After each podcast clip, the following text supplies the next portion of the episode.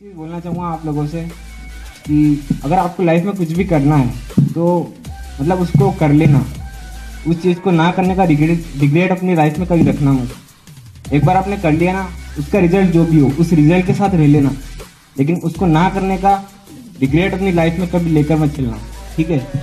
और दूसरी चीज़ ये बोलूँगा कि लाइफ में आज हमको सब ये बोलते हैं कि आगे बढ़ो फ़र्स्ट आओ, हमारे पेरेंट्स हम छोटे थे, तब से बोलते हैं क्लास में जाके। कि आप क्लास में फ़र्स्ट आए, पूछते हैं हमसे, हम घर पहुँचते तो पूछते हैं कि आप फ़र्स्ट आए हो क्लास में?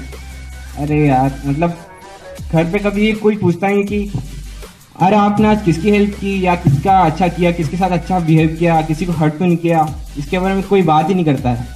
तो इससे होता क्या है कि हमारा एक्चुअल में हम, तभी से हमारे जब बचपन में हम छोटे होते हैं, तब से हमारे अंदर एक साइकोलॉजिकल इफ़ेक्ट ऐसा होता है कि हम सेल्फिश बनते जाते हैं।